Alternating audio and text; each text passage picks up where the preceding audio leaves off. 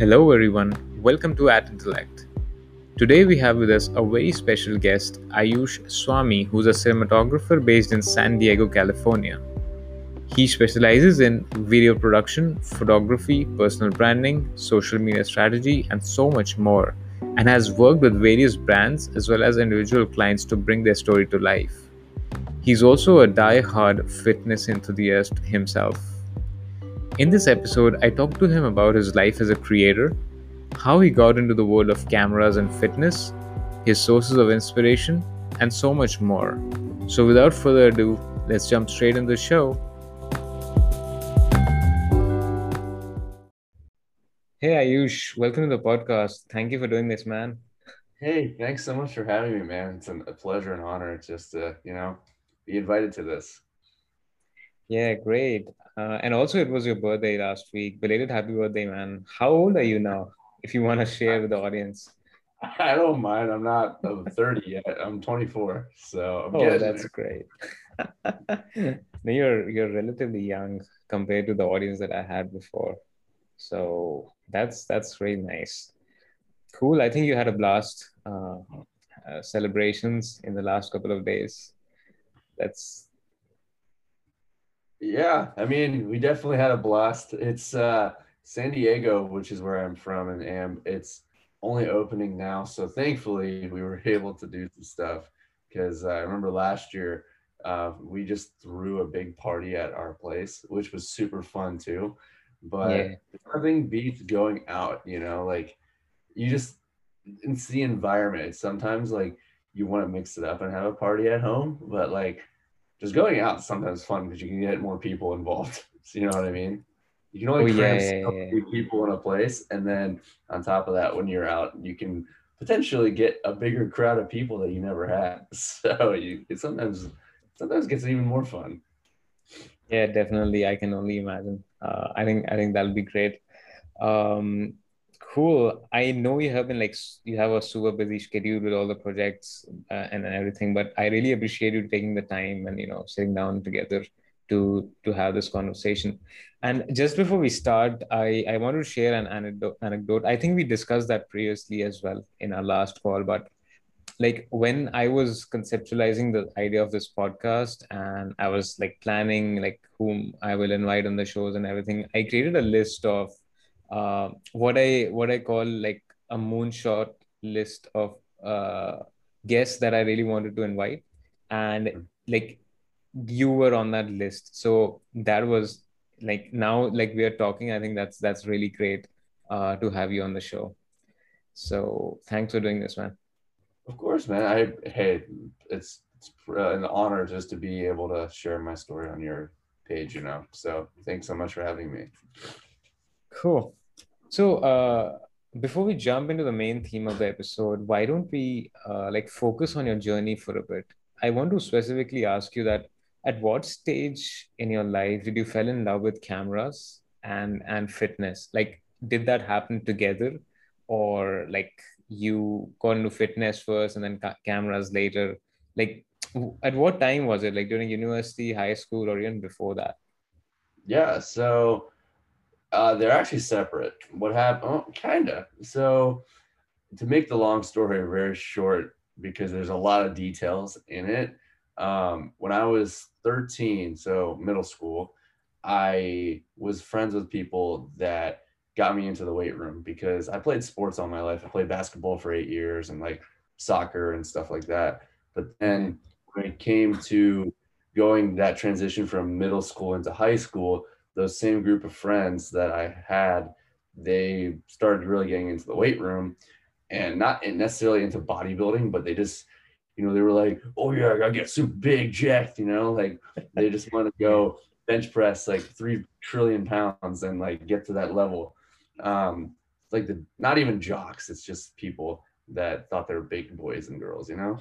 So yeah. they got me into the gym, and at the time, I, st- I liked it because it was just athletic. I liked being active, but the the uh, the love for like bodybuilding esque fitness, powerlifting type of stuff didn't come until I stopped being friends with them because I went to the gym and just did whatever they did, and they were yeah. huge at the time. So for me, I was just doing what they wanted to do. But once I discovered my personal love for bodybuilding was when I stopped being friends with them and I started YouTubing and doing my own thing. Um, just because like I don't know, like I felt like I was doing stuff wrong. um, there was a better way to learn because I never learned from being with them. I just kind of did what they did. So then when I discovered certain YouTube channels like Christian Guzman, Chris Jones, Matt Ogus, mm-hmm. these big OG YouTubers, they were really cool. Like I liked watching them. And that's where the spiral went from I kept learning, learning, and I loved it. And I became obsessed with bodybuilding because it reminded me of an anime character. It was like, okay. wow, like that my my love for cartoons, anime, um, that dream body. It was like, whoa, that's really cool. I want to do that too. And so I never knew how to do it, but now I do because these guys are talking about nutrition, macros, like to structure your fitness plan. And then pretty much from there, I went down that rabbit hole. I learned for myself and I became a personal trainer at like wow. literally 15, 16 years old. Because at 13 to like 14, 15 was me being with those guys, my friends. But okay. then towards like that 14 to 15 year old range is when I started doing on my own. And then once I turned towards 16 is when like I decided, okay, this is my thing. I really like it. And fun fact, I was called Gymshark my entire high school career because I bought a Gymshark sweatshirt and you know, pool shark. So people thought I was trying to be a Gymshark. They thought I was okay. some like cool guy. And I just kind of ran with it, even though it was getting a little annoying. So to now attach the camera part into it, mm-hmm. I back when I was friends with those people, we didn't film fitness stuff, but we filmed skateboarding stuff because those guys were kind of like thugs. You know, okay. Not saying I was a thug, but like I was like that random dude that was just there because like I thought mm-hmm. it was cool at the time, but I never participated because obviously you get arrested and stuff and yeah. like maybe a couple of times I'll participate, but not the point. Um, once we uh, uh, started filming some skateboarding type of stuff, ironically, I was good at editing, like the okay. videos filming. I wish I had those videos. Like they're gone completely, but mm-hmm. I remember them, and so that kind of like fizzled out after doing it for like maybe three months, four months, and okay. then it's the irony that I guess I was already good at it. That come when I started watching these YouTubers, mm-hmm. it inspired me once I turned 18 or 19 and I was doing the typical college route. And I knew I wanted to get into fitness, but I didn't know how. But I knew the safety was because of my parents being Indian, you know, you have to get a job and college, yeah. blah, blah, blah. I had to do what I had to do, but I knew there could be another path for my career. So I decided to pick up the camera and start vlogging like Christian Guzman and all them and yeah. filming my workouts because I see they're trying to be like these like at the time influencer wasn't even a word, but that's what it was. They were being influencers. They were being little YouTube celebrities. And so I wanted to be my, my own. So I started doing it I was already a personal trainer, so I had a couple like clients that I transformed, but like it's not to like what I'm surrounded with today. It was kind of like that if you were not in shape, I could get you to lose weight and like get you a six pack or whatever. But now I'm surrounded mm. with people that can fix your hormones and stuff, a whole different level.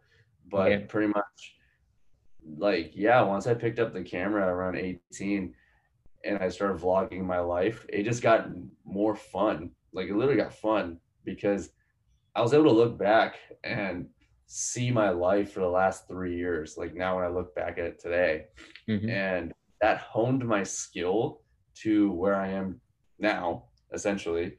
Um, yep. It built upon that initial skateboarding thing I used to do when I was 13, 14, to then it carried over to when I was 18 because I already knew the program a tiny bit. Even though there's a lot of time, right? It's Mhm. still like I was already, I guess, naturally gifted, and Yeah. so that allowed me then to build the foundation over time to when I moved to San Diego in 2018. So keep in mind that was when I was 21, so three years. So 20, 2018 was when I moved here. So yeah, 2015 to 2018, I was just filming for myself. Filming, yeah, so three years of building a foundation for being for video editing, filming, and then once I once it was 2018, I was offered a job to move to San Diego, and that's when obviously my skill set even propelled even further because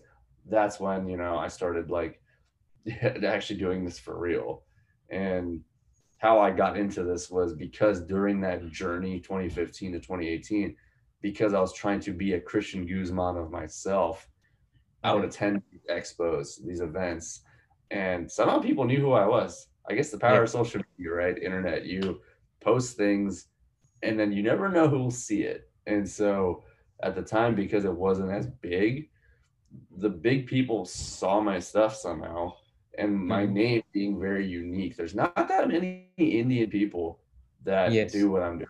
Not the videography as a career, not that. I'm Mhm. talking about like trying to be a face. Like I'm basically trying to be like a Salman Khan of my own out here, you know. Yeah, But he's an actual, but I would compare Salman Khan to like Christian, but got in a way of like stats, right? Like celebrity in YouTube, social media realm, right? Not Yeah. like what they do, but I wanted to be a face. So because of that, I guess it just had my name stick out a lot because I'm very whitewashed, like from the way I present myself, the way I am, Yeah. etc. And so it just helped, you know, like it that's what allowed me to build my love for the camera and fitness. It was like because I something about the anime with like how their bodies are made me fall in love with bodybuilding and fitness and go down the rabbit hole and inspired me that this is what I want to do for my, the rest of my life. But then on the t- same time, the cameras and like building that love, it kind of came by accident because Mhm. when I was going to those events and people started saying, Hey, your stuff is really good. Do you mind filming for me? I never had the intentions of becoming this like videographer. Like at the time, I don't think there really even was a job like that. Back then, I thought it was just Hollywood. You become cameraman and do all that, right? But Yeah. I guess because we were in that weird turning point in social media, inter- internet, it became a possibility. And so I just loved it more and more because people were praising me for my work, for myself.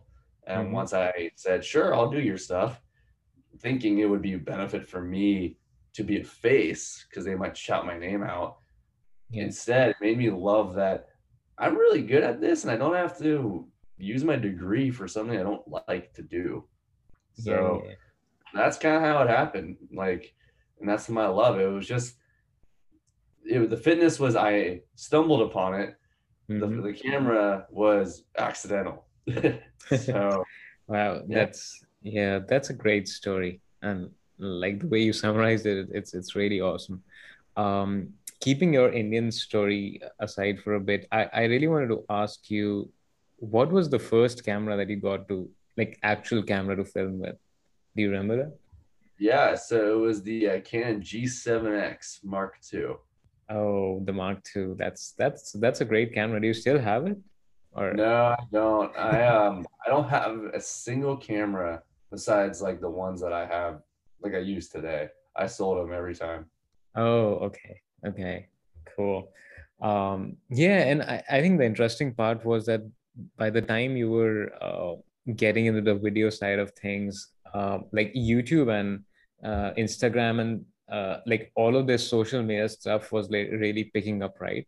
So I think it was a really good moment for you to get there and then, you know, uh, and then grow and expand to to this stage where like you have so many brands so many influencers uh, they they have so much content to create right? So i think that the timing was also great uh, at that point of time. Mhm. cool. Yeah. um, so you uh, mentioned uh, that you're actually from india. Can you just share your indian story really quickly with the audience Yeah. so the very uh, un-Indian part of me for this story is the fact that like I really don't have much of a story for being Indian. My uh, my entire background is uh, I was born in Davangere in 1997, um, May. Since uh, I don't mind sharing my birthday, May 26th, and then uh, then two months later, my parents brought me to America. Uh, my dad's from Bangalore, and so Okay. from that point forward, I don't know. I, I guess it depends on every Indian, right? Like every Indian family that moves to the U.S. But like yeah initially, I visited probably once a year, like once every Mhm. summer, um, and I would go for the entire summer. And then I think at the age of like 13, like towards like right when I was like born to like 13, it slowly like stopped because we would go like every couple of years then. Uh, Okay. Probably because my little brother was born, so bringing an Mm. infant was kind of difficult, and then Yeah. toddler. But after 13, uh, believe it or not, I never went back. So I have not gone back in 11 years. And oh okay I don't have much of a culture because my parents never forced it on me. They Yeah, they yeah. tried and I completely rejected it. And that's another story in itself of why I rejected Indian everything for me. Mhm. Um, and I would love to share that if you ever want me to. But yeah, I never liked being Indian. And so I rejected it my whole life, which kind of added to why I never went back when I was 13 years old Mhm. and it. it was nothing against my family like yeah yeah yeah like that it was more so being in america i was never people i didn't like how people treated me. It did maybe it depends on where you live. So yeah yeah yeah. I think from where i grew up which was in a town called palmyra in pennsylvania okay. th- it was very like redneck, like Hickville, like trucks Okay. and farmers, and honestly, like I was not. I definitely stuck out like a sore thumb, but not saying Mhm. I was bullied or anything. But like I said, that's another story in itself. That if you yeah go yeah share, I can get into. But that's kind of like my Indian story. And then once I moved out here, I met a group of people that, uh, Mhm. ironically, are my roommates. They uh, got me to open my eyes to who I am and like not, yeah you know, reject who I am and accept and embrace being Indian. So I appreciate that for them. So I don't, I don't not like being Indian anymore. Um, okay but at the end of the day, like that was that's my story. Um, and actually, I have a tattoo. Uh, can, Uh, this will show, right? You don't you're doing a video, right? For this, no this? no, no. only audio Uh, well, I have a tattoo. If, uh, if I wish I could show you, but I have a tattoo that basically has the Om symbol on here.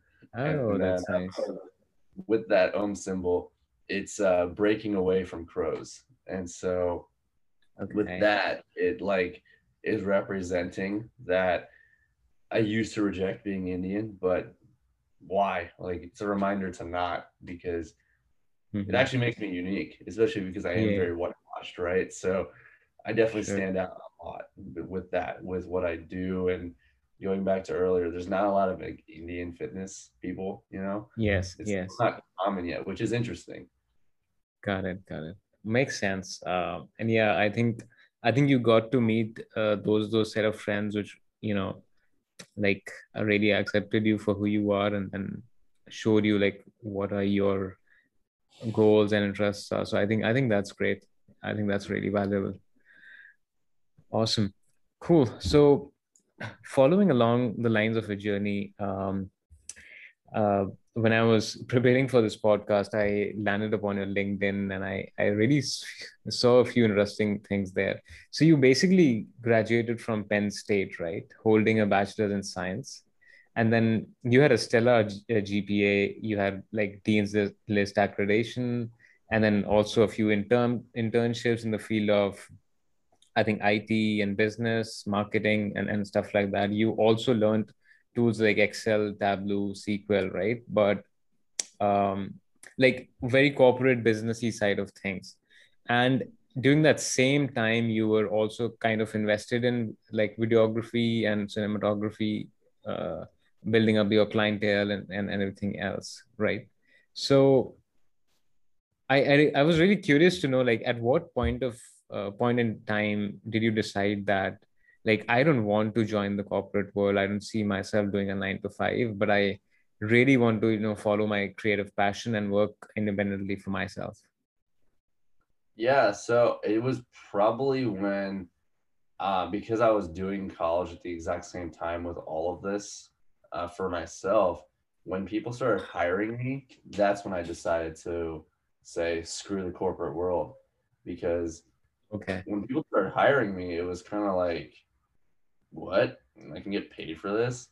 Um, this is a job? Like why not? This is easy. Like i'm good at it. It's way more fun. I get to meet people travel etc um, and i think what really hit the nail was because to paint the picture i graduated with my bachelor's degree in two years. And within that time frame i was still doing my life with like training six days a week. Yeah. I had my internship. I was cramming so many credits at once and i was filming for people. I was traveling. I actually went to school online just to completely do that. So i was on the road doing all of that schoolwork right? And still training filming people etc and finally when I graduated, I was about to graduate and I was starting to apply to different jobs.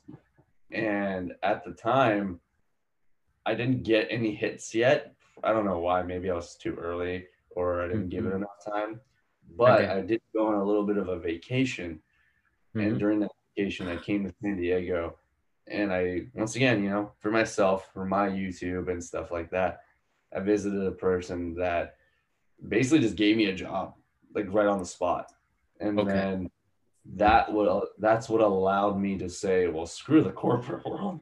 Like why, why would i do that? I already got the job like the full-time job that oh okay. want right out of college. And thinking like timeline wise i was 21 normally people only graduate school maybe 23 just okay. depend right?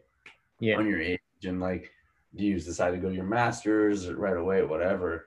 So yeah, like that's when I decided it was when I literally was given the job to become a full-time videographer. Okay. Um, that's when I realized like, what's the point? Cool. And, and I think rest is history, right? Yeah. Rest is history. Then it snowballed to where we are today. Yeah. Awesome. I think that's a, that's a great story. Um, probably that trip that you took and and you got a job was kind of the signal uh, mm-hmm. which saved you from the corporate world in a way and it, it landed you to where you are uh, right now but but at, like at times do you think of it or like how would your life would be if you would have joined the corporate world or you're you're happy with with where you are today so this is so funny, right, with that question because I had that thought so many times because another fun fact, that same job fired me that same month. oh. So that same month, I moved my entire life here, and that dude fired me in exactly 24 days. So here I am, 21 year old, have no idea what I'm doing with my life. Just moved across the country, and I got uh, I got fired. And the reason why he fired me was because um, he didn't like that I filmed for other people. Because mm-hmm. obviously, now that I live here, people started realizing I'm good at what I do, and they wanted to hire me. And right. he didn't want me to film for anybody else. He wanted to own me. And so, okay. because of that, I was like, uh, I started hiding, hiding okay. the fact that I was, and uh, that did not go well. And so he fired me. Okay, so yeah but I, I think that would that would be a learning opportunity for you as well right like um probably a takeaway that things can go wrong at, at any point of time but you have to stick to what you do and try to improve right cool That it's is... like it's it's uh it, it made me realize like at that given time because I liked the idea of having a normal, steady job because of security.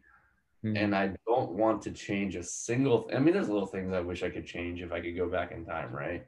Mm-hmm. Um, but if I had a little bit more maturity and understanding, and I can't blame myself. I was 21 and I had no idea what I was doing, and it was yep. an accidental career that I just jumped into. Um, yeah, yeah. I could have treated him as more of a client mm-hmm. and set boundaries and all that stuff that I only learned now. Um, but to get to the main thing about the corporate, so I, the irony was right after that gig was, was over, I immediately was given an opportunity to work corporate actually, but as oh. a videographer. So, oh, okay. You know, you know, like corporate doesn't mean like it's not videography. It could just be that sort of job. Like you can be an accountant, that's corporate, or you yeah. could be a contractor, freelance entrepreneur, accountant, and then obviously other stuff. So I stumbled upon that uh, opportunity with a big company in San Diego. And I lasted there for about three, four months. And within that three, mm. four months, started hating it a lot because the company itself was boring to me. Okay. Like this wasn't fun videos to shoot. Um, the dude was kind of wacky to me. so I uh, was a little, uh, and that's when I had the taste of a full month being with someone that would treat me wrong. Then I mm-hmm. had the uh, the taste of someone that for like three months that kind of gave me what I wanted, mm. but not the industry or the the environment that I wanted. Because the entire company was kind of a little woo woo to me a little bit too.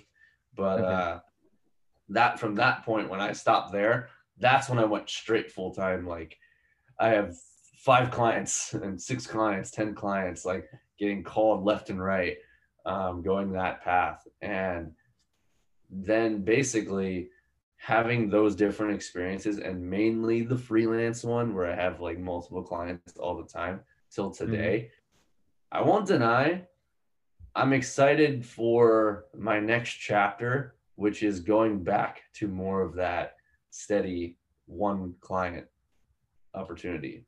So okay. I'm actually moving to Texas, Austin, Texas this okay. fall.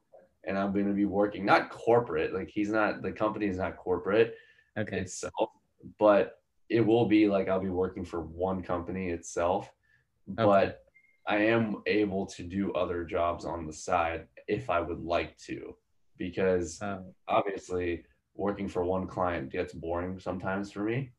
Yeah. And it's, it's nice to like freshen things up, make obviously more money as well. And so um, I think if I had to choose, I would choose no matter what working it's hard because it's like corporate's not even a thing anymore. I feel like for yeah. videography, it's like nowadays, if it's a corporate gig, it's more of like the finance, so financial area, uh, supply chain, IT. Um, yeah. Because with video, it's like you just get hired as a contractor. It's mainly these mainstream social media companies that want you full time, but they're not corporate feeling, right? They don't. I think right. corporate has got to come in suit up all the time. so, with that being said, like I would rather have a hybrid, in my opinion, where mm.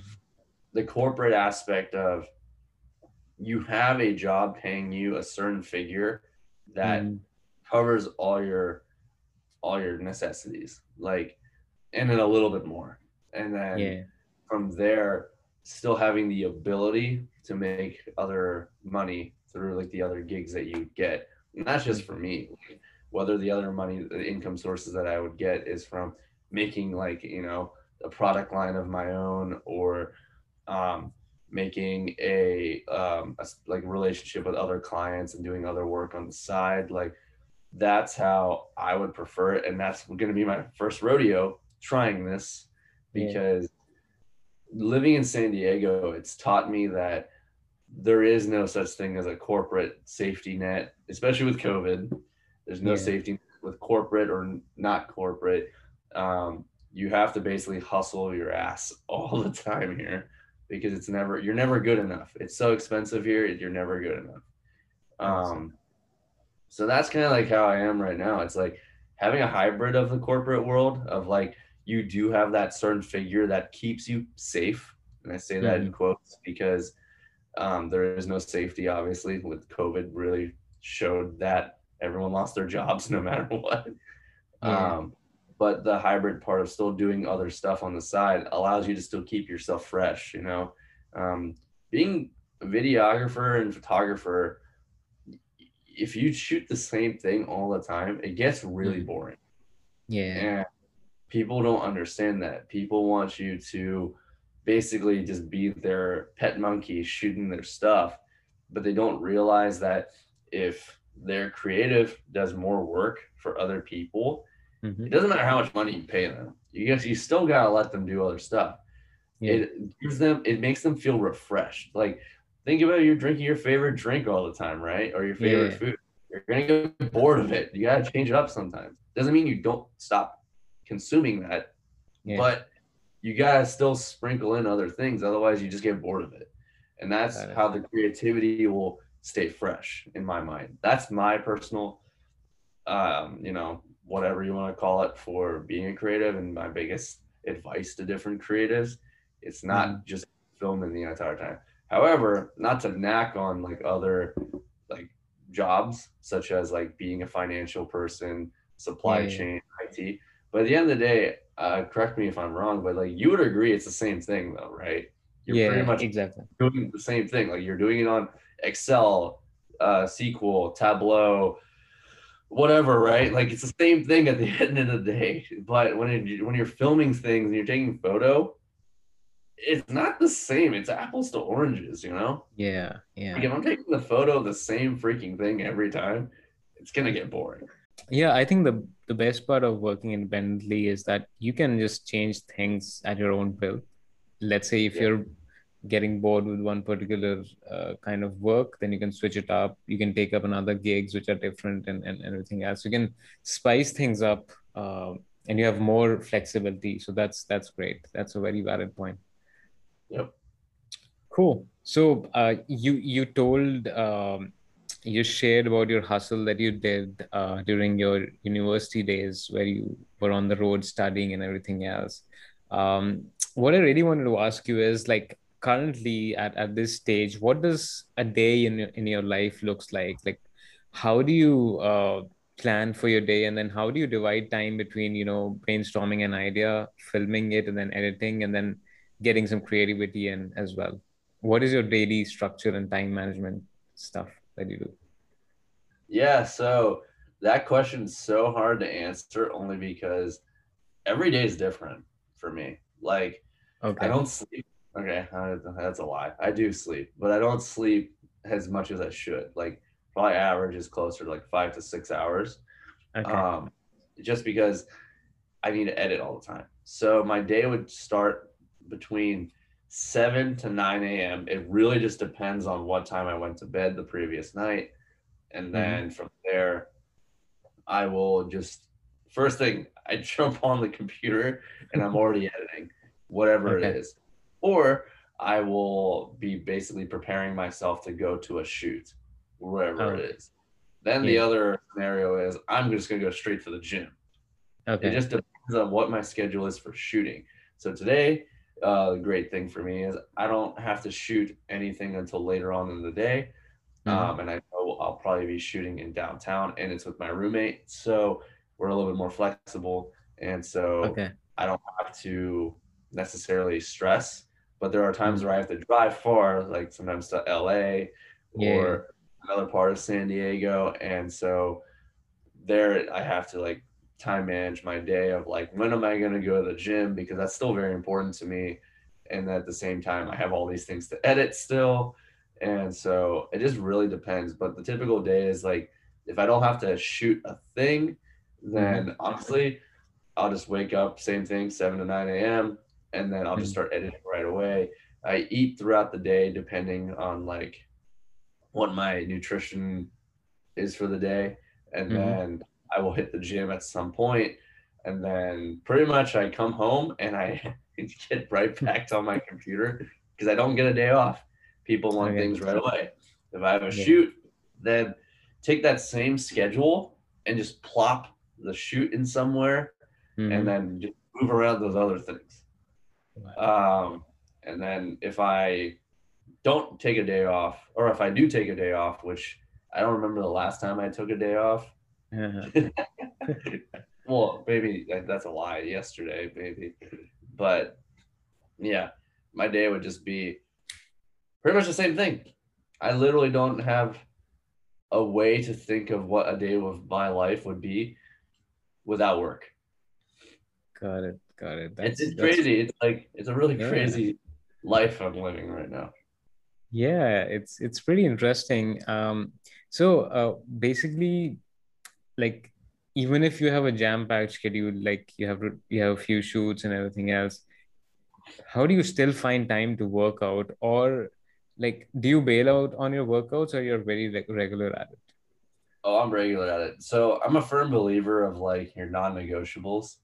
Mm-hmm. If you don't oh, have okay. a non-negotiable, then like, what's the point of life? So, for me, like, while my my schedule is packed, it's because that's just the way this career works, right? Like, whether I have clients or not. Actually, here, scratch that. When I have clients, which is you would want that to be all the time. The problem that comes is when you shoot, they want something literally the next day or yeah within an hour. Like I didn't even leave the place yet, and they already want it. That's why my life and my schedule is so stupid packed because mm-hmm. People. This is now getting into people don't pay me enough. So mm-hmm.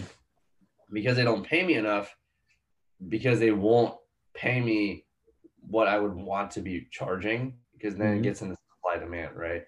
Um, because of that, I have to undercharge for how much time it takes to create these videos, these photos, etc.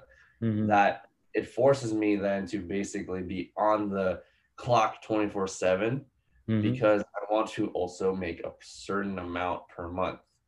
And mm-hmm. being a one man show, it's pretty much all my time, my day then. And yeah. to get into like, you know, hiring other people, it doesn't work because they don't pay me enough to begin with yeah. to then do it because this is very time consuming.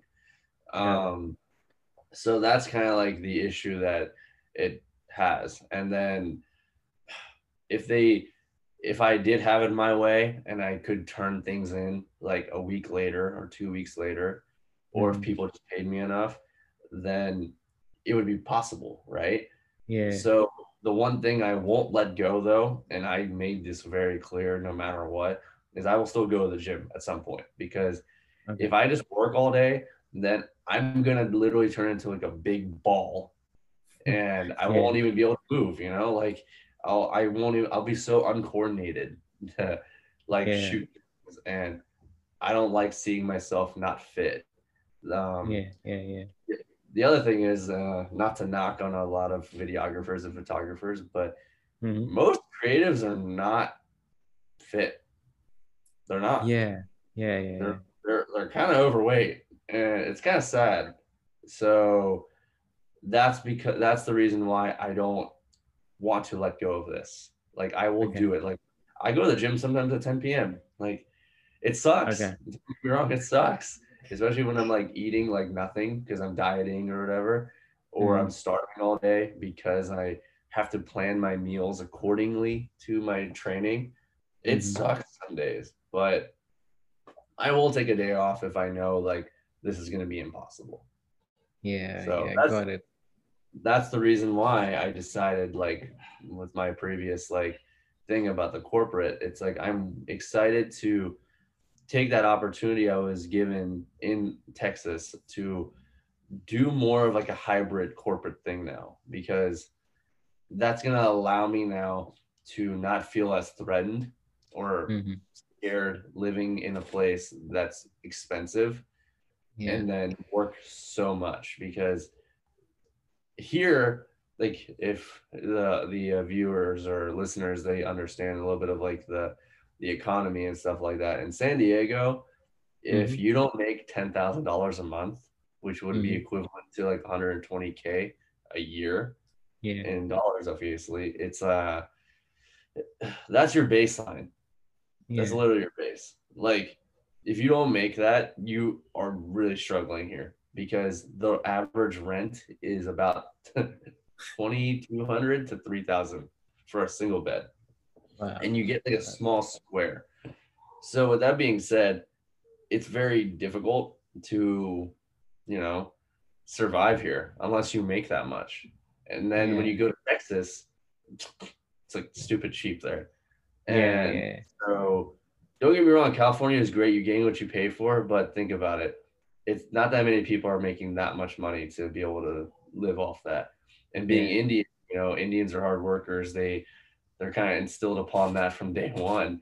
Yeah. That kind of adds to the fuel of I'm not good enough. I have to keep working. I gotta keep going, keep going till Yeah, you make yeah, it. You- Then you once you hit that, then you want to go to the next one, and then it just never stops. Videography and photography makes it difficult because it's really hard to make a lot of money on it because it's one of the first expenses that can get ripped because cameras are getting better, your phone's getting better, hmm or people just sacrifice quality sometimes, Mm-hmm. and then that makes it difficult as as well. Got it. Got it. That's that's very interesting. Um, you mentioned uh, the word non-negotiables uh, just now. Can you double down on that a bit? Like, like, do you have these set of things that that you have uh, pinned in your life that those are non-negotiables? Like you have to do it no matter what. And what are those things, if you want to share? Yeah, yeah. So the only thing that's a non-negotiable for me is fitness. Ironically, I do Okay. like playing video games and stuff like that. But Mhm. when you think about the only important thing or necessity would be the fitness, staying active. It's good for you, you know. Mhm. Um, that's the only non-negotiable I have is because that that's very important to me. But at the end of the day, like it adds to my health, which will then translate back into being already a physically active job, running around with the camera. You know, Yeah.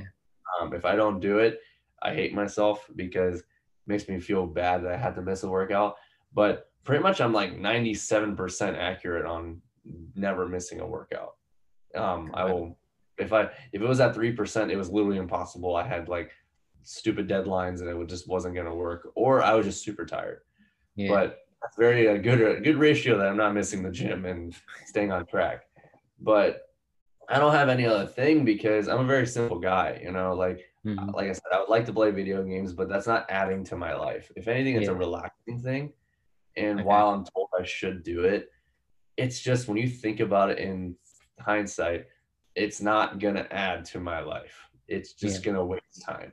And there are other ways to relax, such as meditating, which I still don't do, Okay. or just honestly staring at a wall because it's probably the same thing as meditating. yeah. But uh, because I have so much work and the demand, it's like I need it so fast Yeah. that it makes it hard to do anything besides the gym because the gym also takes a long time of my day, you know? But yeah, like I don't, I am a firm believer that if you don't have non negotiables, then what's the point of life? Because then what are Mhm. you living? Are you a robot? Like, Yeah. you- don't want to live your life like that. Um, so I feel like I am a robot, but Yeah. Yeah. Yeah. I'm hoping to change that once I move to Texas because there'll be a little bit more flexibility on expenses, you know, because Mhm. it isn't as expensive to live there. My money will go further. So I will Mhm. have more non negotiables, such as I got a dog. So that Yeah. dog will be with me in Texas. And so now a non negotiable is I got to take care of dog. And Yeah. Yeah. Yeah. so that's going to be difficult, you know, for me having a first pet. And uh, I think once I, uh, you know, adapt to what it's like to live in Texas, mm-hmm. it's going to be also spending more time with family and friends yeah. because I do it now, but I feel like it's very convenient for me because my best friends live with me.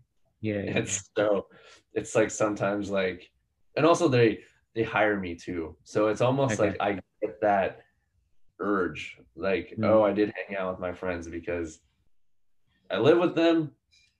Uh, they hire me. And worst case scenario, when I'm finally pooped for the day and I don't want to work, I can mm-hmm. literally just sit in the living room and they're doing whatever they want. And I just sit there and I'm like, I'm so tired that this is fine. Like I'm still spending time with you.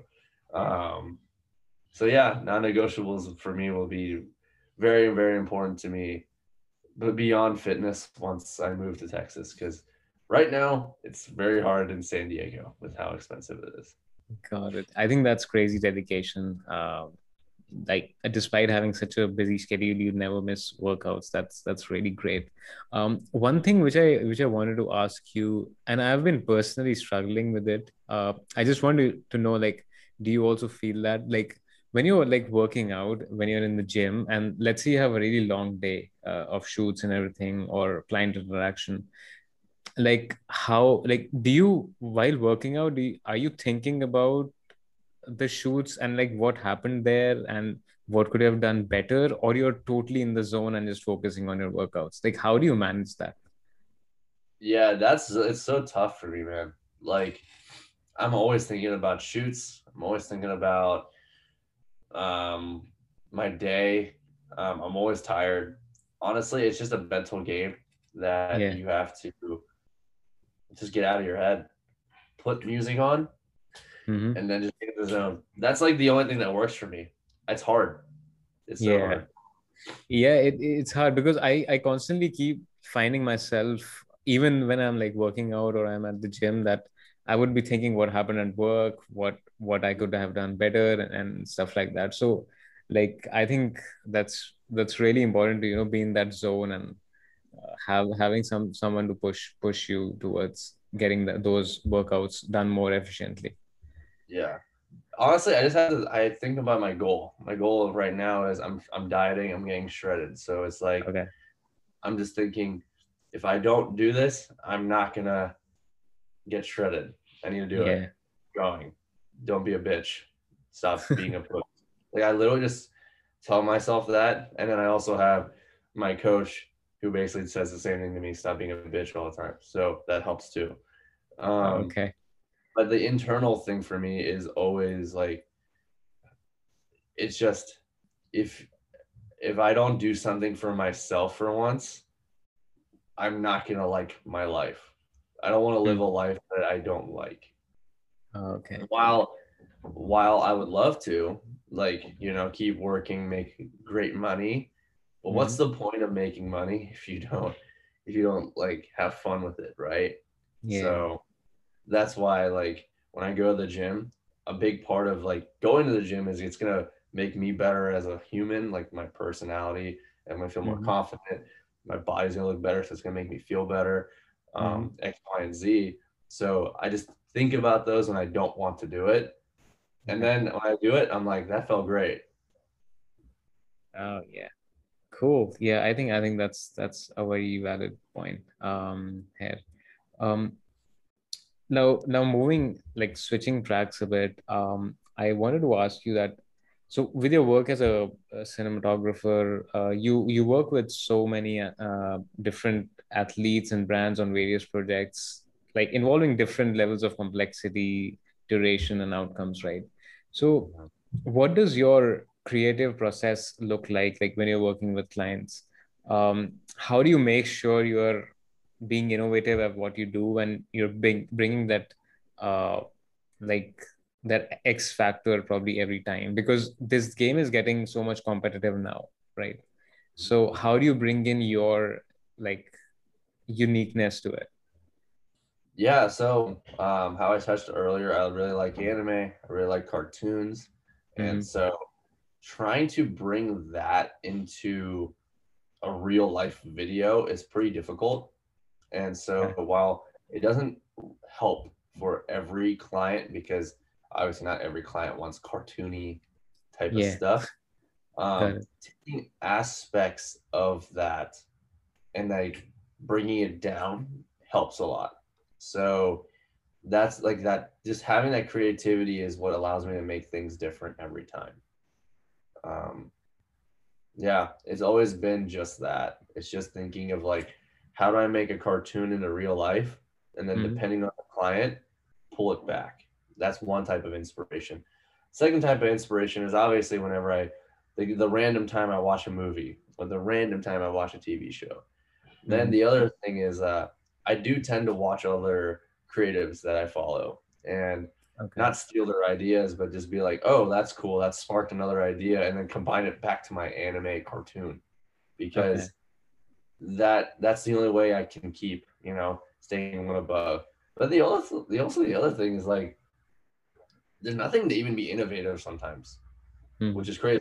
Sometimes yeah. it's like you just get better over time, or because I've developed a style that's like Hollywood. Like mm-hmm. I like to think of Hollywood, like very like movie like, despite I don't really watch movies. Um, it keeps things very clean and fresh. And then whenever mm-hmm. I want to add the anime stuff to it, it just it's just another bonus. But that's just what makes things very like not like copy paste, but it's like that yeah. workflow, right? It's like you know in order to start a project on Excel, or as an example, it's like you have to first open the laptop, you have to mm-hmm. open Excel, then depending on what you're gonna do, you create like your table and like you write your text, etc. You have your yeah. data from another, so you import your data. Same thing goes with like if I'm filming a gym like video, right? If mm-hmm. they're just gonna work out, my step my step process is they enter the gym, they get ready to go. Then you have like a cool like beat drop to that music where they're gonna throw things around, and yeah. then they start actually lifting, and then towards yeah. the end cool off. You get like that cool off type of ending shot.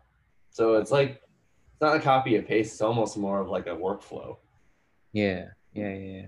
Got it. And I yeah I your videos reflect that workflow uh, very clearly and yeah i think you have you have from what i see and what i acknowledge is you have found a distinct style to your videos which is kind of inspired from that uh, anime side of things that you really like but not too much right so yep. in a very subtle ways is what I w- would say do you have any sort of uh, videographers or cinematographers do you like who are kind of your idols or you probably seek inspiration from or mm-hmm. you you don't have them no i do. So uh do you know matt komo by chance? Yeah yeah i know matt komo. He's a so great matt komo, yeah. So matt komo is probably the only person besides maybe like you know other people that are on youtube like sam kolder daniel schiffer peter mm-hmm. mckinnon like yeah. But my main is Matt Komo, not from how he shoots, because honestly, that dude's got like probably some of the greatest gear and yeah, yeah, yeah. budget that like makes me unable to like even think about trying. Mm-hmm. Um, maybe one day, but he inspires me because he makes things so cool. Mm-hmm. And on top of that, he is where I want to be in life. Like okay him and Sam Kolder are influencers that basically get paid to mm. create a video and then get paid for it, travel the world, etc. And I would love to do that. Right now, people hire me to basically go get a model and then shoot it. But I would yeah. love to be given like this big, big budget just for myself. And yeah. they say, here's the product, here's this big budget take mm-hmm. whatever you want out of it, but you, within that, you got to go use that to travel to Thailand yeah. and then create this whole big video for our product. Obviously, within that budget, food, hotel, etc., transportation, the flights. But that just sounds sick because I can bring a person to film me, or I can mm-hmm. film myself, whatever. I'm going on a vacation. I can do whatever I want. It's it's a video about me with that product. Like I am the face now. That's what I yeah. want. And that ties back in with like why I'm so big into fitness, why I keep it as a non-negotiable. Because while Matt Komo is not super jacked and huge, and that's what I want to become. Yeah. Indians are not. They're not. Fitness is not a big thing for India or Indians yeah. in general. Like at least where I'm around. Like I have not met a single Indian around here that it, it like has this like um, fitness bodybuilding uh, thirst. Um, yeah. And so I want to capitalize on that necessity or mm-hmm. lack of, you know, and so I want to be that. So I feel like because I'm very whitewashed, I have that look with the tattoos, the muscle. Um, mm-hmm. I'm really good with the camera, and if I can build my body to that point, and because there's not that many other Indian people out there that have the fitness, dude, mm-hmm. I'm pretty much like another look that companies can ask to model for, and that yeah. can get me back in front of the camera because I miss being in front of the camera. I feel like my yeah. personality is sometimes really funny, and so if I can stop being behind the camera and get in front, that's now another income source for me. So I can do stuff for people, or I can be in front of the camera for people, and yeah. then that you know it brings me back to my uh, vlogging days and my YouTube because I stopped doing YouTube once I started doing this for other people. And Matt yeah. does that. He gets hired for people to film, or he gets hired to basically be the face of a commercial. Got it, got it, got it. Yeah, I think I think it'll be interesting to be on both sides of the business, right? You're behind the lens and then in front of the lens as well. Yeah, I think I think that'll be great.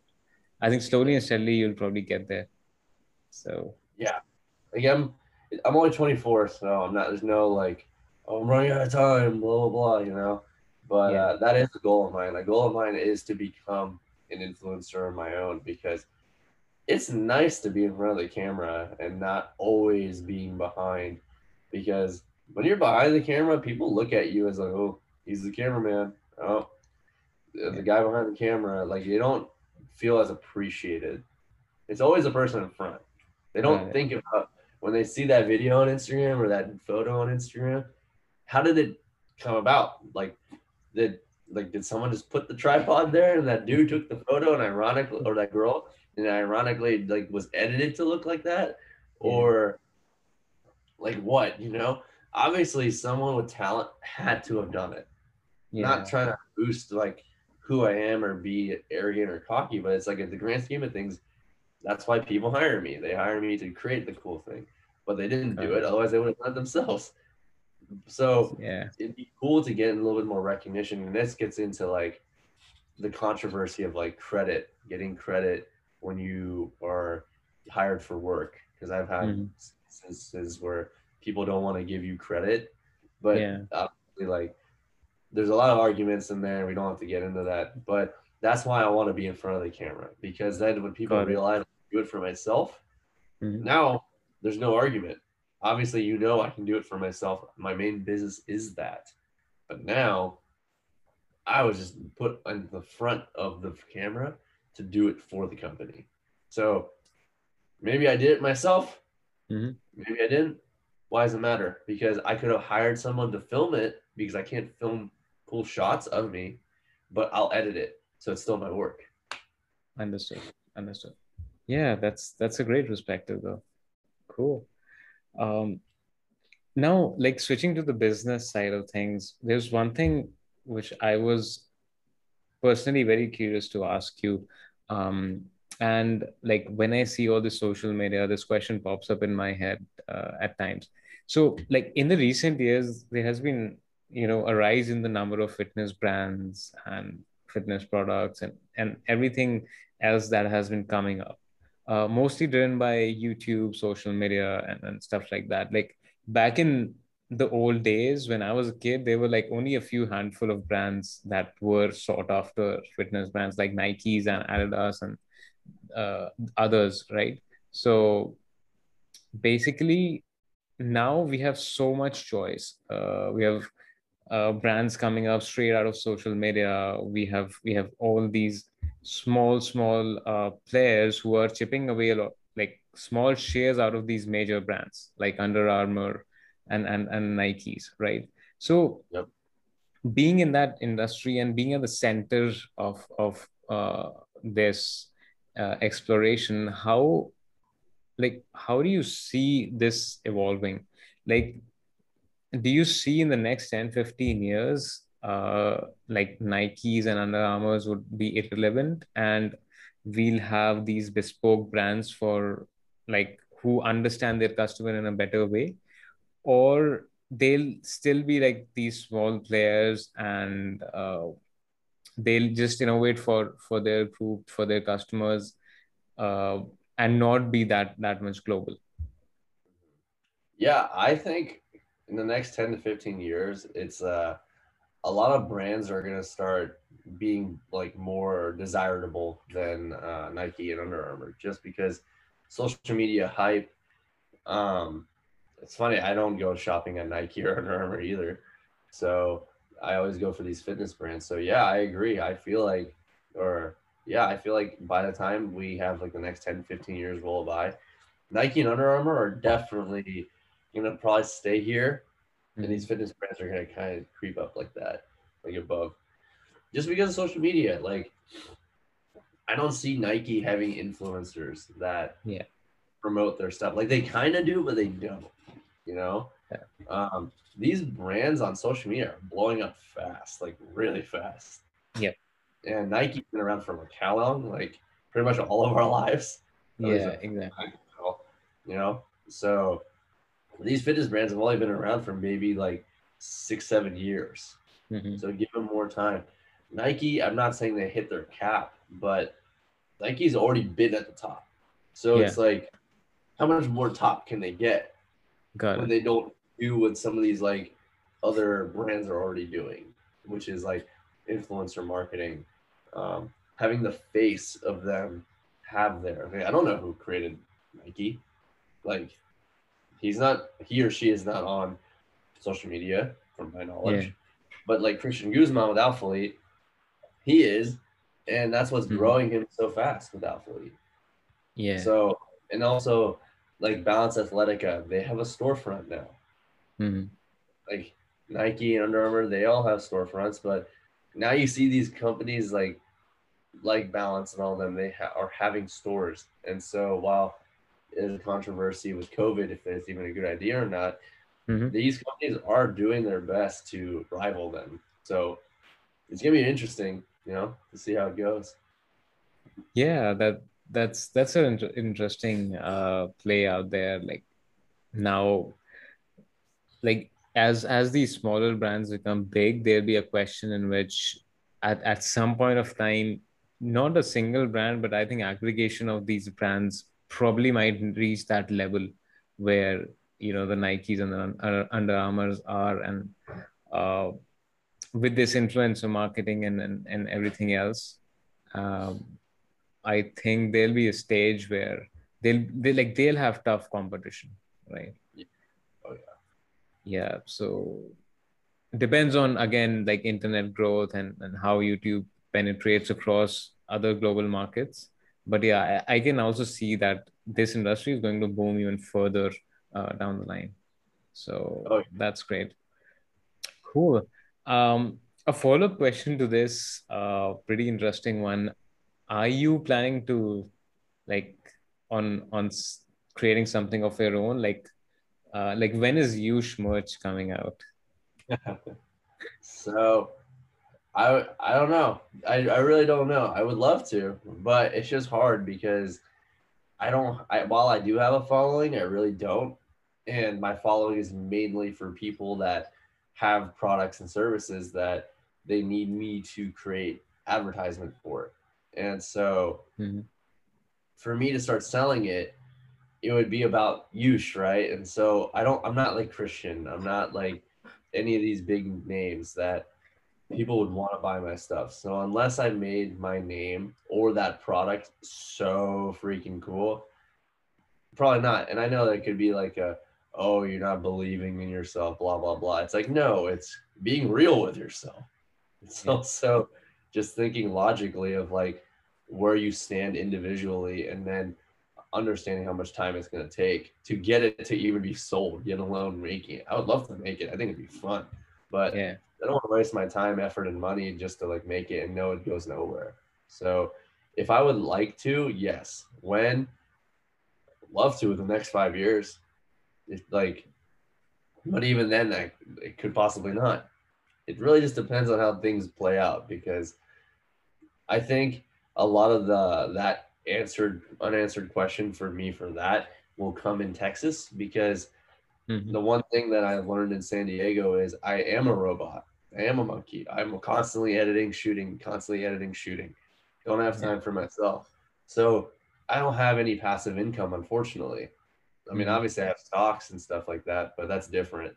So I would love to, with the the financial gain, with the less expenses in Texas, Mhm. I don't have to worry as much about making as much money because then I can make time now to create products and services or whatever, like some sort of like passive income resource for mm-hmm. me. And then I can start advertising that on my own and make that into another income for me and then go back and get more gigs again on top of my already set up job right now. So that's kind of like the game plan. I would love to in the next five years make Yush merch because I think that'd be hilarious. Yeah, probably. I think I think in the near future you can experiment with that, uh, like sampling some small stuff, and I think it'll be popular. You have a certain level of uh, following now, and then I think you can create a, uh passive income uh, source from it. So I'll be happy to buy one too. So let me know when you plan to do that. Cool.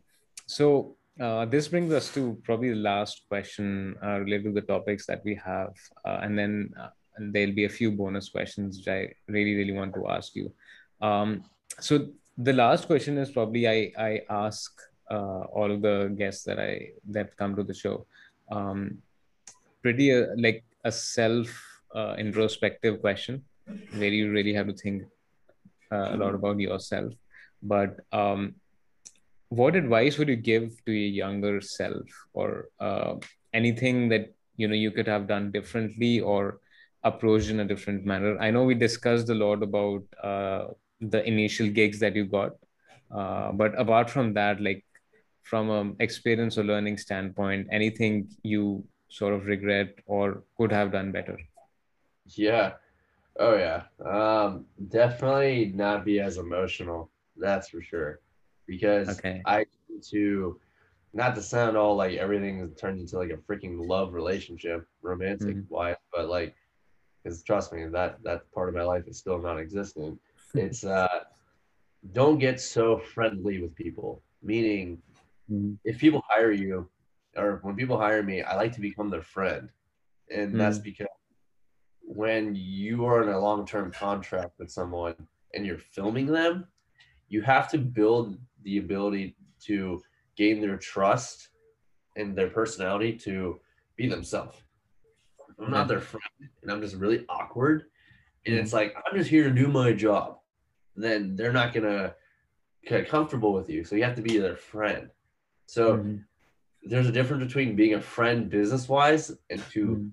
extract that from them versus like let's get so friendly to the point where now I can actually see them as like actual friends, if that makes sense. Like we'll hang out, and that's where the boundary gets drawn or Okay. crossed because I feel like I do that with every person, and that's just because I'm I really like to make friends, you know, hang out with people, but that's stabbed me a lot because when they decide to stab me in the back or it just doesn't work out in general, it Mhm. sometimes has to do with like whatever happened with that project and then I take it to heart. I take it personally.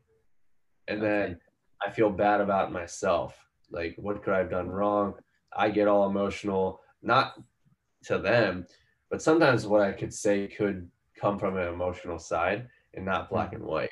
So I've always been like that. I feel like I get that from my mom, to be honest. But Mhm. uh, I've always been like that. So if I could tell myself to not be as emotional and just be a little bit more heartless, it Yeah. would help me business wise. Just because I feel like people sometimes give me that sob story of like, oh, I can't afford you or whatever, and I'll just be Mhm. like, whatever. Like, I'll like, I'll I'll I'll give in to that. Okay. But if I'm more black and white, I can be more like you know, like straight up businessman, like yeah. my way or the highway, and then but uh, like to a certain point because I don't want to also come out as like an arrogant asshole either. You know, Yeah. like it, it needs to have that fine line. So my biggest advice to myself would be be less emotional because a lot of my decisions come from my emotions versus my head, like Yeah. actual thinking. Uh, and that goes to both like normal life to even the business side. Yeah, yeah. No, I've I've heard this thing a lot. Um, a lot of people say that, you know, if they could, uh, I, I think I heard this in a podcast I was recently listening to that if they could deal with the situation that happened uh, earlier in a less emotional and like a more sensible way, I think uh, their life would have been easier. I, I've heard this a lot because uh, I think because you're not that experienced, you get uh, get too emotional with things, too attached with things. So then they they uh, probably hurt you, or you kind of overthink with that. So yeah. So are are you now con- conscious about this this fact when you're like signing up new projects and dealing with new clients, or it's still something you're working upon? I'm still working upon it. Like, yeah, I'm very conscious about it, but I can't help it. Sometimes it still happens, you know. Um, but like I said, it's just one of the things where like it's a it's it's not gonna be fixed overnight either. Yeah, yeah, It's yeah. also my personality. Like I just like being friends with people, and I just really am a caring person. So it makes it really really difficult at times, you know. Got it. Got it. Yep. Uh, I think I think that's very valid. Um, cool. So I have a couple of bonus questions prepared for you. Like these are fun, interesting questions, more about your preferences and stuff. Um, so I'll fire them really quickly. Um, so the first one is that what is your absolute favorite or like a dream rig or camera setup? I would love to get a red. I have played with one once, but Okay. not to the extent of uh, knowing how it would be if I owned one personally or Mhm. used it for a project of my own. Like I kind of just like was on set for a, a client once, and then I just straight up played with it a little bit, but I never got the footage or felt like, oh, this would feel like if I filmed like a familiar person for me in Mhm. my normal shooting location. But that would be my dream setup is getting a red because that's when it like legit looks like Hollywood. Like Yeah. everything. Yeah, yeah, yeah. I think red is every cinematographer's dream come true, right? Yeah.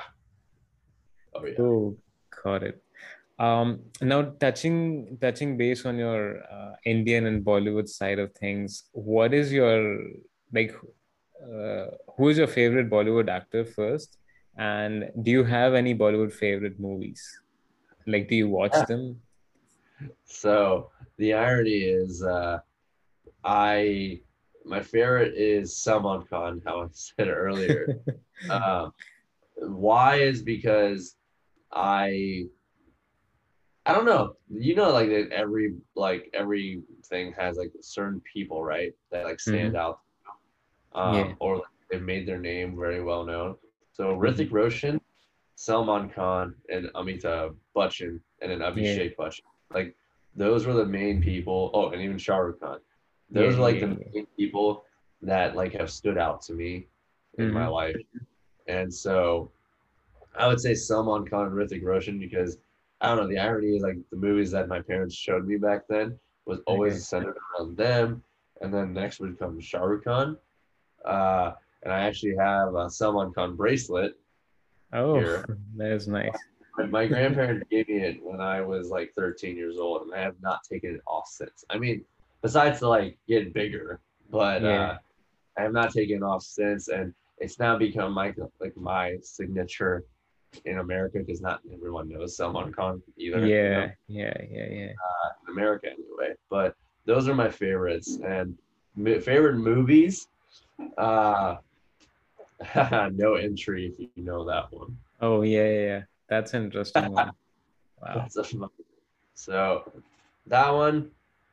Um, what's the other one? I think it's called Main Hoon Na. I like that Yeah. one. Yeah, yeah, yeah, yeah, yeah. I think And Shah Rukh Khan. Yeah. Shah Rukh Khan, and then Tarzan. I like that one. Oh yeah, yeah, yeah. That's And- that. That was a cool one. Yeah, pretty old. And then finally, I would say Kabhi Khushi Kabhie Gham, even though that's a very freaking like freaking rom com or not Yeah. like I don't know whatever. I just like it because those bring back memories. It's Yeah. like like in general they bring back memories. Like if I had to pick one that's like I would love, I would watch it every time. It would be uh, no entry because I thought that one was just hilarious. Yeah, that Uh, was really funny. That was that's really really good. Cool. Yeah. Yeah, those are those are classic, classic Those movies. are classic, and it's like it's it's a little bit like on the inappropriate side that like makes it funny for me. Yeah. I like humor. But the other ones are more for um what's it called? Like nostalgia. Yeah. Yeah. Yeah. It's like how I said earlier, like I, I rejected being Indian, but it doesn't mean I didn't like it. It's yeah. Mhm. how I was being treated as a child in America, how people viewed me. So I do like the culture and I do like my Mm. life in terms of being Indian. But when it came to mixing that with the American society, that's where it clashed that I didn't like. Because Hmm. I'm sure depending on where I lived as a child, if I was treated differently, Yeah. I wouldn't have ever cared about that or that would have never been a thought. Got so- it. But yeah, those are the only ones I really even remember because honestly, I feel like I watched so many, but I don't know the names because I can't even speak Hindi Yeah. at all. Yeah. Um, yeah. Yeah. Understand it. It's very like it just like goes over my head. I probably like can remember certain like scenes in my Mhm. head Got if I think about it, but or if I can recognize it based off of uh, the cover art for the Yeah. the, uh, the movie. But beyond that, I have no. Like I, those are the only ones I can remember. Cool. Now those are really interesting names. Uh, cool. Um, uh, so my next question was it was pretty impromptu. Like, what is your uh, favorite uh, flavor for a protein uh, powder or uh, probably a pre-workout? Oh, okay. Uh, favorite uh, protein powder. Um, I would ironically say Ghost. They uh, they have good flavors. I like them a lot. Uh, probably like the original peanut butter cereal milk. Something about it. They nailed Okay. it. And then in terms of pre-workout, honestly, man, I don't even have a favorite pre-workout. Um, I I just need caffeine. So I'll sometimes just drink Monster right Okay. before, like like Diet Monster. But if I had to pick a pre-workout, I'll just say Ghost, um, or Okay. uh, EVP Pump by Evogen, which is just a, a pump product, and Okay. there's no caffeine. And the reason why I say that is because I don't feel like caffeine hits me anymore. I think I just, I, I just take too much of it. So I just need that placebo at this point that I feel like it. But the I do feel the pump, the EVP pump. Um, those are those are my favorite. But when it comes to like the legit pre-workout, like with the caffeine stimulant, yeah, I mean, I don't feel anything anymore. So I'm like, maybe, Yeah. maybe ghost. So it's just But I- convenient now. Like some of them taste like crap too. Yeah, yeah, yeah. But I, I think you're more of a monster uh, type of person. Like you'll probably have it. I think it works better than than pre at times. Maybe, but then I drink it a little too much, like just casually. So really, Cool.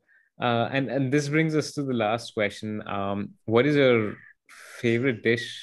Uh, anyone from the Indian cuisine? do you eat Indian cuisine now, or uh, you have uh, not eaten since a long time? I have not eaten in a long time. However, I do have a favorite Indian dish. Um, okay. So I really enjoy paisa. I okay. really enjoy having um, it's called paisa, right? I don't know. That's what my mom's called it. Uh, yeah, I think so. I think it's more or less a South Indian dish. Yeah, yeah, it would be yeah. South Indian. Yeah. So yeah, I like paisa. I like peda uh, so sweets. Yeah, uh, yeah, yeah. Karjikai. Karjikai uh, is called. It's like this like long, sweet thing. Okay. Holge. Holge.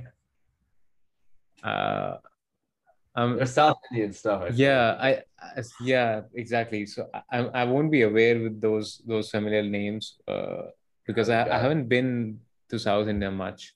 So oh, yeah, but yeah I, I can recognize a few of them like petha i can recognize because i i also get it here um, mm. but there'll be like specific south indian dishes that you probably might might have right yeah well those are the ones i like and then when it comes to uh like for sweets but then when it comes to like savory stuff mm-hmm. the, the traditional you know like idli dosa with saru um like okay. those yeah. Uh, I like uh, what's the what's the name called? Vermicelli, that red rice. Yeah, yeah, yeah, definitely. That's a staple. Yeah. Um. It's so funny because there was this place in Davangere. It was called a uh, Hideout. Um, okay. It had this called like a, I don't even know what the name of the freaking thing was called, but it like it was like a polya with like noodles in it and I don't know what the actual name is, but I used to just call it noodle poya. And uh, my my grandparents and aunt would give me that every time, and so I uh, I would like to eat that with roti. So the other thing would then just be that roti. So yeah. roti with some sort of poya, but those are like the only things I know because I feel like once I got into bodybuilding, I completely stopped eating Indian cuisine because I didn't know how to track it. Yeah yeah it's very hard to track it that's true. When i when i started actually tracking macros i had a really hard time with with all the portions and stuff right? You really can't track it so i would just base it off estimations and stuff. So yeah that that's very true but it, it's great that you still remember and still um, eat a few of these indian indian dishes. I think i think that's that's really great.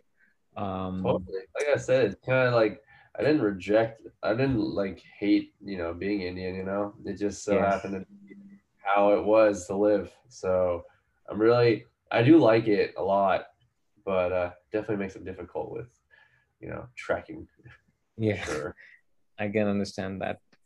Great. So this brings us to the end, uh, more or less, um, for the show. I really wanted to thank you again for your time, uh, taking out the time and, and everything.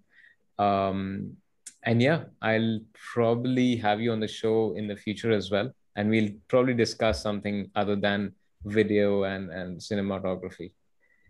That'd be awesome, man. Thank you. Yeah, like I said, this was an honor and a pleasure. I'm so happy you asked me to be a part of this and would love to, you know, discuss more on the Indian side stuff, you know, because like it's really intriguing to me because yeah, I don't have much about it, you know. Definitely, definitely. Cool then. Uh see you. Take care. Yep.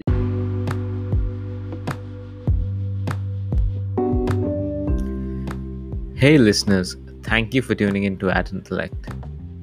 Ayush's contact details are mentioned in the show notes below. Also, if you have any thoughts, feedbacks, or recommendations about this episode or the podcast in general, feel free to reach out to us via email. It's mentioned in the show notes as well. Until next time, peace.